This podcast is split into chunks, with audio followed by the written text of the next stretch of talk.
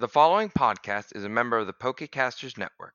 Pokecasters Network, supporting Pokemon content creators, their shows, and the community of Pokemon fans. To find out more, check out PokecastersNetwork.com or find us on Twitter and Facebook. Hello, and welcome to Lucas Lectures, hosted by the big fish himself, Veteran Lucas. Sit back, relax, and enjoy today's topic.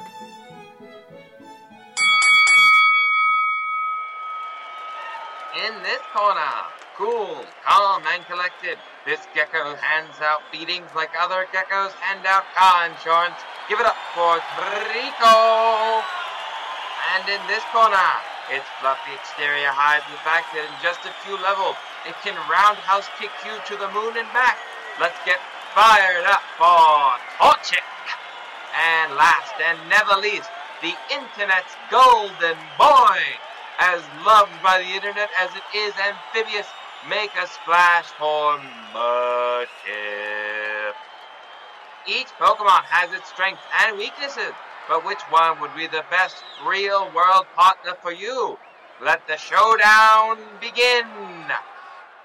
Oh, and with the ring of the bell, it is time for another starter showdown. Hello, everybody. It is me, Veteran Lucas. Hope you're having a fantastic day or night.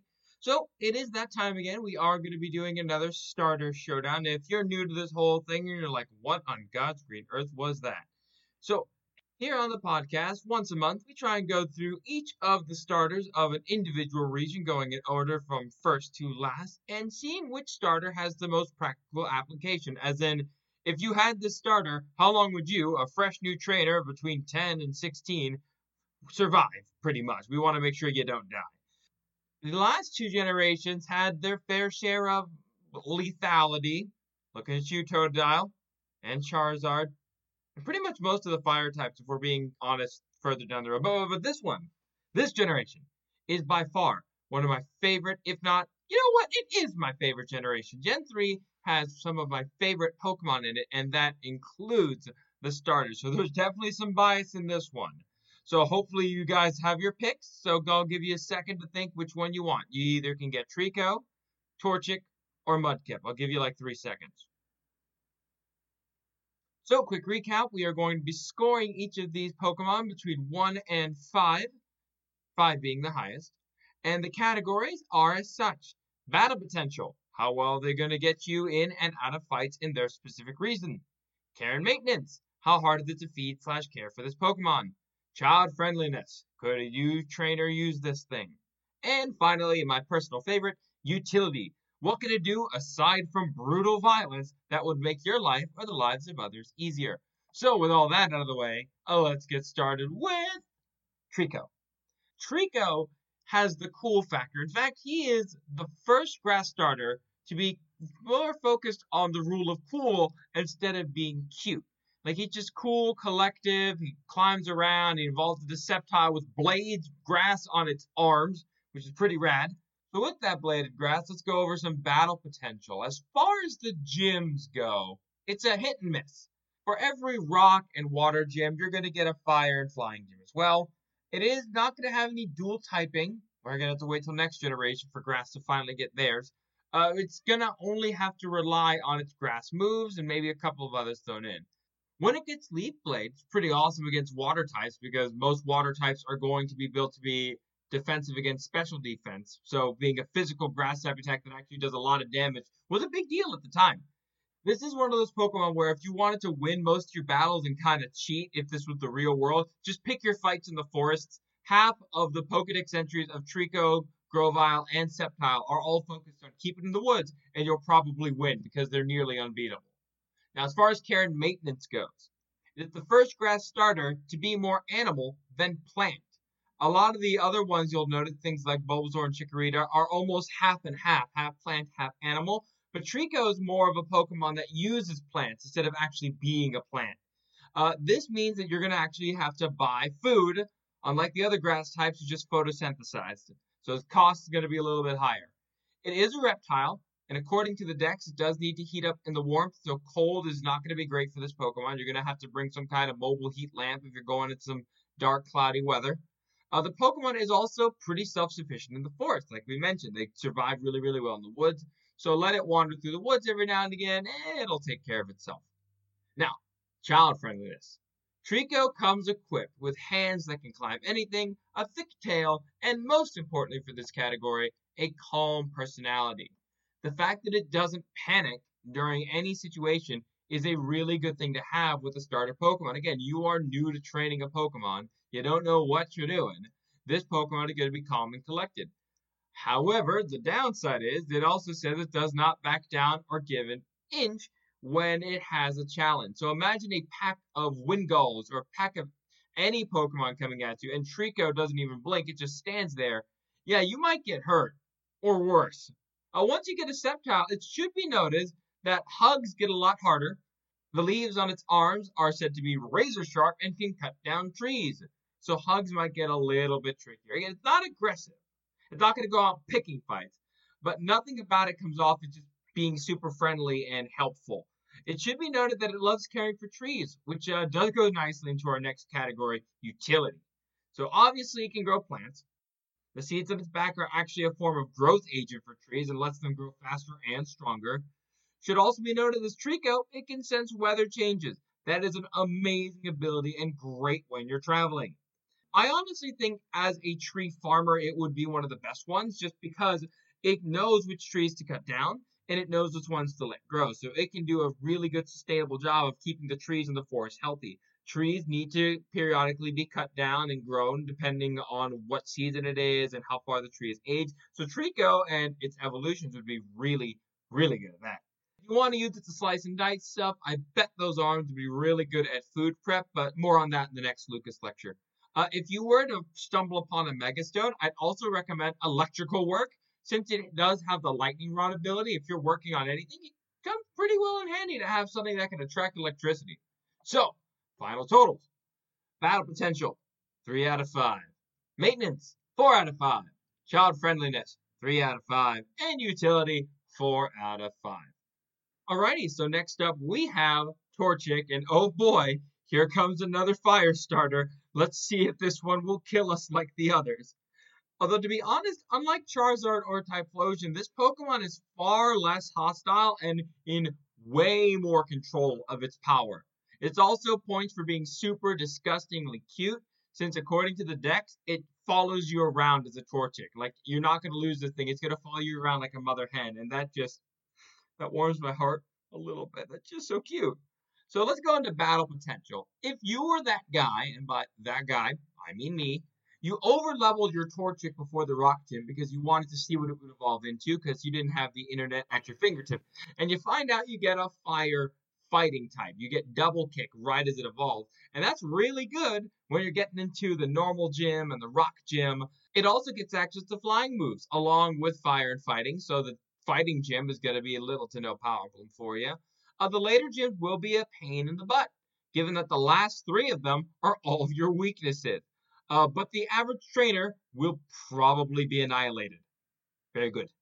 It's also important to be stated that this is the first and will definitely not be the last firefighting we see. I've got my money on Gen 9, they just go back to doing it again. But this was the first, the original firefighting. No one is allowed to complain about it. Next up, care and maintenance. It's a chicken.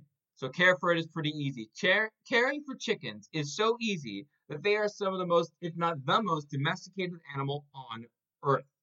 And unlike the other fire types, it can control its fires, so no random forest fires, no heat-proof gear, no claw-proof gear. This thing is in really good control of its senses. However, it is a fighting type, and fighting types tend to train physically. You're going to need to get it either a sparring partner or buy some padding or you're going to find a place where it can beat the crap out of stuff because this thing, has a Combusken, can kick 10 times a second. Uh, keep in mind, Bruce Lee could punch seven times a second. This thing is stronger and faster than one of the finest martial arts on the planet. And when it evolves to a Blaziken, then it can jump 30 story buildings. You're going to need something to help train it. You're going to need some way to keep it exercised when it's not beating the crap out of your rival. Uh, food is pretty easy. Uh, it's a bird. Birds are pretty easy to feed. Get it some seeds and some berries, and you'll be fine. Child friendliness. As I said before, it does say that it follows you around, but more importantly, the Pokedex tells you to hug it. So I would assume it's safe for newcomers if the Pokedex says, hey, hug it. Unlike the other ones where it says, hey, it's going to bite your hand off. So as Torchic being following around is pretty nice. It is important to know that it does shoot fireballs at over 1000 degrees Fahrenheit. They aren't going to be launched at you unless they are, you know, unless you really take it off. If you've never made a chicken angry, they will follow you and they will shoot fireballs at you. For real. You just, if you don't believe that chickens shoot fireballs in our world, you haven't gotten them mad enough. Now, these things won't pick fights with random Pokemon or people. Always a plus. But on that note, it is a fighting type. And like I said, it's going to be in pretty good fighting shape in order to survive. Fighting types typically need their owners to be in decent enough shape for them to respect you. You can't be doughy and expect the monster that trains 24 7 to respect you. Why do you think all the fighting type trainers are in really good shape? Finally, we have what I believe to be its weakest category, and that is utility. Aside from fighting, there isn't much evidence that it can be used in any other way. As a Torchic, it can keep you alive during a blizzard or heavy rain because it literally warms you as you hug it. Hypothermia is no joke, and if you want proof of that in Pokemon, Ash almost dies from it in one of the earlier episodes of the anime, but his Pokemon help warm him up. After you beat the champion, though, your Blaziken is going to probably need the exercise, and this Pokemon would probably make a great partner Pokemon for a cop or an investigator. Uh, because if you're going to chase down somebody, it's better to be able to chase them down by jumping 30 stories straight up without a running start. Imagine trying to steal someone's Pokemon and you're running, and then you just see this giant flaming chicken jump down and kick you in the head. Being a fire type, obviously firefighter comes to mind because it's basically fireproof. Uh, it can turn off its flames around its hands, which again, super big deal when you can turn off those flames. So to wrap it all up, battle potential, 4 out of 5. Care and maintenance, 4 out of 5. Child friendliness, 4 out of 5. Utility, eh, 3 out of 5. Last and never least, the internet's favorite son, Mudkip. Oh, for our younger listeners, you were not around on the internet at this time. There was Mudkip memes for days. Ugh, such a wonderful time to be alive. No other Pokemon has reached true meme status as much as this one. Oh, sure, the Pikachu astonished meme makes its way around, but no, no, no, no, no. This little axolotl, this little amphibious boy, oh, he is just perfect. This Pokemon caps off what I think are the best group of starters. Again, I'll say it once, I'll say it again. The best overall group of starters was in Gen 3. You can disagree if you want, but I'm still going to say what I think and what I know in my heart. Now, on to how Mudkip fights. Uh, a solid start at the first gym and the third gym, especially once it gets to become a marsh Marshtomp. The third gym doesn't even affect you. It's gonna the Magnemite might throw Sonic Booms, and those can be critical hits, but otherwise just mud shot everything and you win. Uh, when you get to the first gym, again, pretty easy stuff. Uh, while evolving, that electric immunity is gonna be pretty useful, but remember that grass weakness will always haunt you, and that's its biggest problem. Your rival is going to have Sceptile once it gets big enough, and Sceptile is faster and strong enough to beat the snot out of you with a razor leaf. It could literally keep razor leaf and throw it at you, and your Swampert would die, even if it didn't train in special attack. Your Swampert has no special defense and no real way to keep itself safe from usually faster grass types. You're going to need to pack something else to deal with that Treecko line because, again, if you've never used a Swampert, literally walking in tall grass, with a single blade of grass such as that Swampert, it's down. Now, if you played Ruby in the first game, you do get an advantage over Groudon.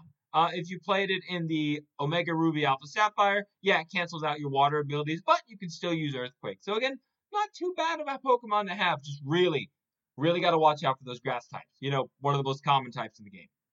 Anywho, maintenance. Mudkip's line is based on amphibians like the axolotl, and it shows in Marshtomp's dex entry and talks about its slimy mucus coating that keeps it alive outside of the water. Nice. Unlike other water types, the murkier water the better for Mudkip and Marshtomp. They like to play in the mud, so make sure you just have a nice open area for them at some point. And once they get to being a Swampert, apparently they live on beautiful beaches on the shallows, so that's just going to be really nice. All of these points that I'm making show you one thing though.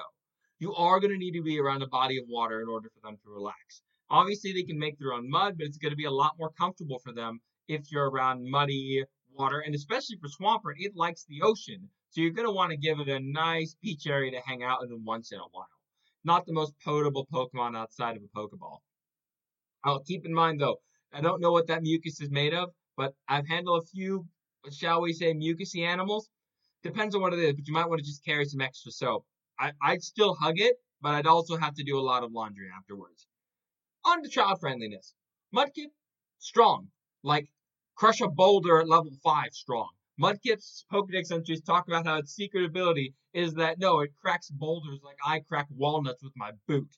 Luckily, it seems to know its own strength and only uses it when it's backed into a corner. It doesn't actively beat the crap out of things. Charizard. As it gets bigger, it seems to get quite tame and pretty protective. Uh, Swampert will go as far as to sense storms and build shelters for itself. I mean, it's not going to bake you cookies, but it's never going to openly disobey you or beat the crap out of random onlookers. This is a really, really friendly Pokemon, all things considered. Now, finally, again, favorite category, utility. Uh, the fins on the entire Mudkip line get overlooked and are amazing.